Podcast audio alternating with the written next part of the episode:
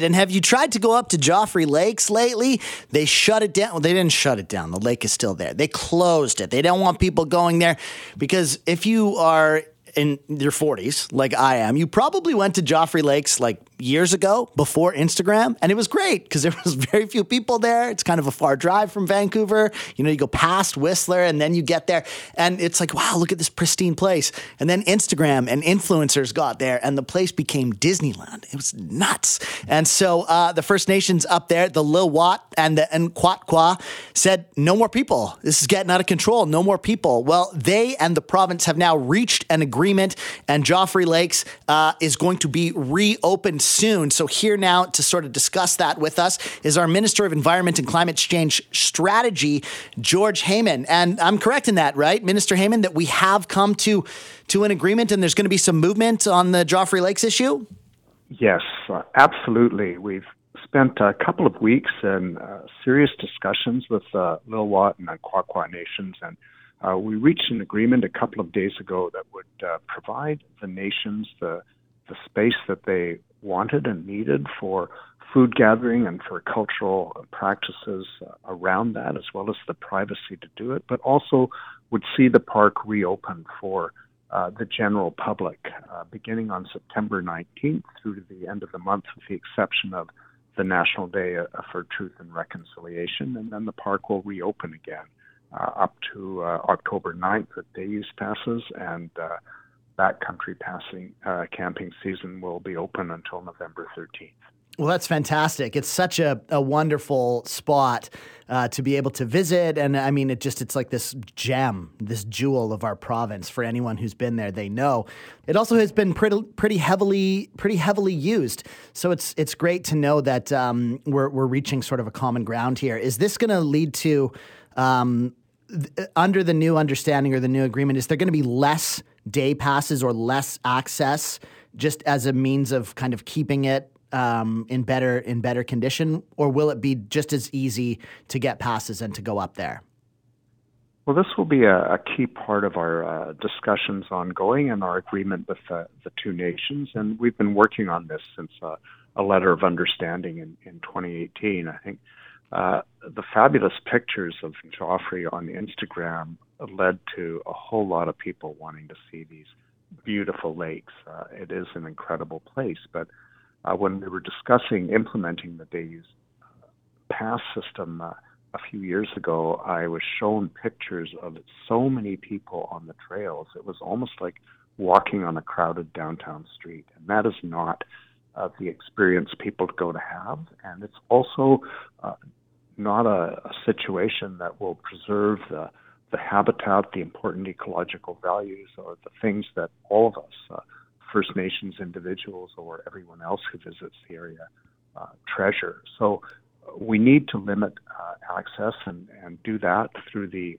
issuance of day use passes so we know how many people are going at any one time. And we have reached agreement with uh, two nations to cut back the number of passes for the rest of this year and then to look at their own knowledge, their own experience, as well as uh, science in determining what a sustainable number of people on any given day or any given morning or afternoon will be going forward. Uh, this does not mean that people won't be able to go, but it does mean that when they get there, they'll have a richer experience, and the environment uh, through which they are walking when they get there uh, will be maintained in uh, in uh, the kind of condition that people want to see when they are going out to experience nature. Yeah, and I like the term that you used there, a, a richer experience, because it is, um, at least I view it this way. It's a it's a privilege to be able to have places like this, and we're so lucky to live where we do. And as a person who grew up here, I think that it can it can happen where it you end up taking some of these places for granted that it's like oh we could just drive up there at any old time with as many people as we want and just and go and hike. But when you have to you know go through a process to actually get access and you're being reminded that this is it kind of reminds you this is a privilege and you know we have to make sure that we're using it responsibly. And i think it, it all of those steps make you value this already incredibly valuable place but it makes you like value it even more. And I think that's part of the idea here. Uh, would you agree?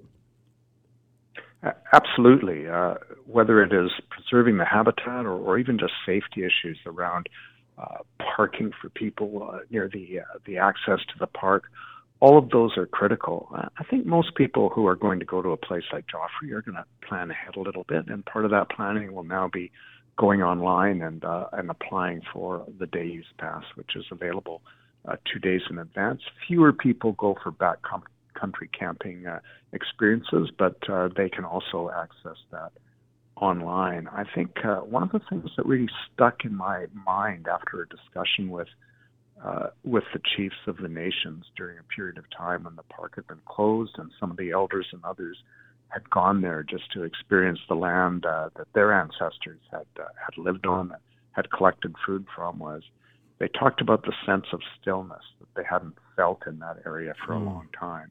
Now, obviously, you don't get complete solitude when you have people going on hikes, but uh, I know when I go on a hike, uh, I don't mind seeing other people, but I don't want to feel like I'm uh, walking down uh, Main Street in Vancouver either. Right. Yeah, that certainly um, takes away from it. And again, like as a person who's lived here, and used the, these trails for for years.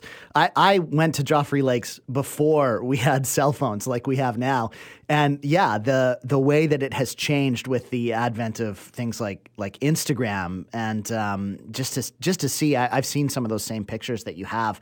So, can you talk about what what one of the main concerns was because I think there's a lesson here that we can actually transfer or take take away and apply to to other parts of our province as well. Was it like littering or just too like too many bodies just sort of moving along the trail or were people being disrespect like what was sort of the main concern? Can you speak to that?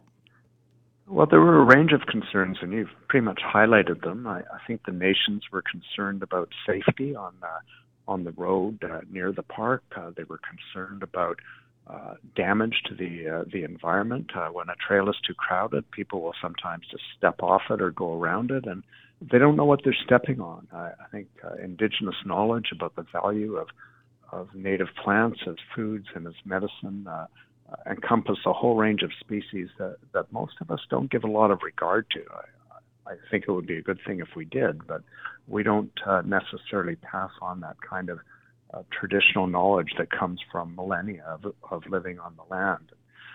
I think it is also, uh, and we had a lot of discussion about this with the nations. It's, it's not just gathering food. It's not just uh, uh, safety. It's not just the number of people. It's a sense of uh, there is a cultural and spiritual connection they have to the land, and they really put forward to us uh, that they have um, they have rights that flow from the Constitution of Canada as original inhabitants, and they wanted the opportunity to uh, exercise some of those in peace and privacy, uh, and uh, we need to respect that. We need to honor that. That's part of reconciliation. I think we'll all be enriched by that, and they in turn understood that uh, we're now living here uh, with a whole lot of people, more and more who come to British Columbia every year, and that uh, finding a way to reconcile their values and also share the uh, the experience, the the sense of wonder that comes from looking at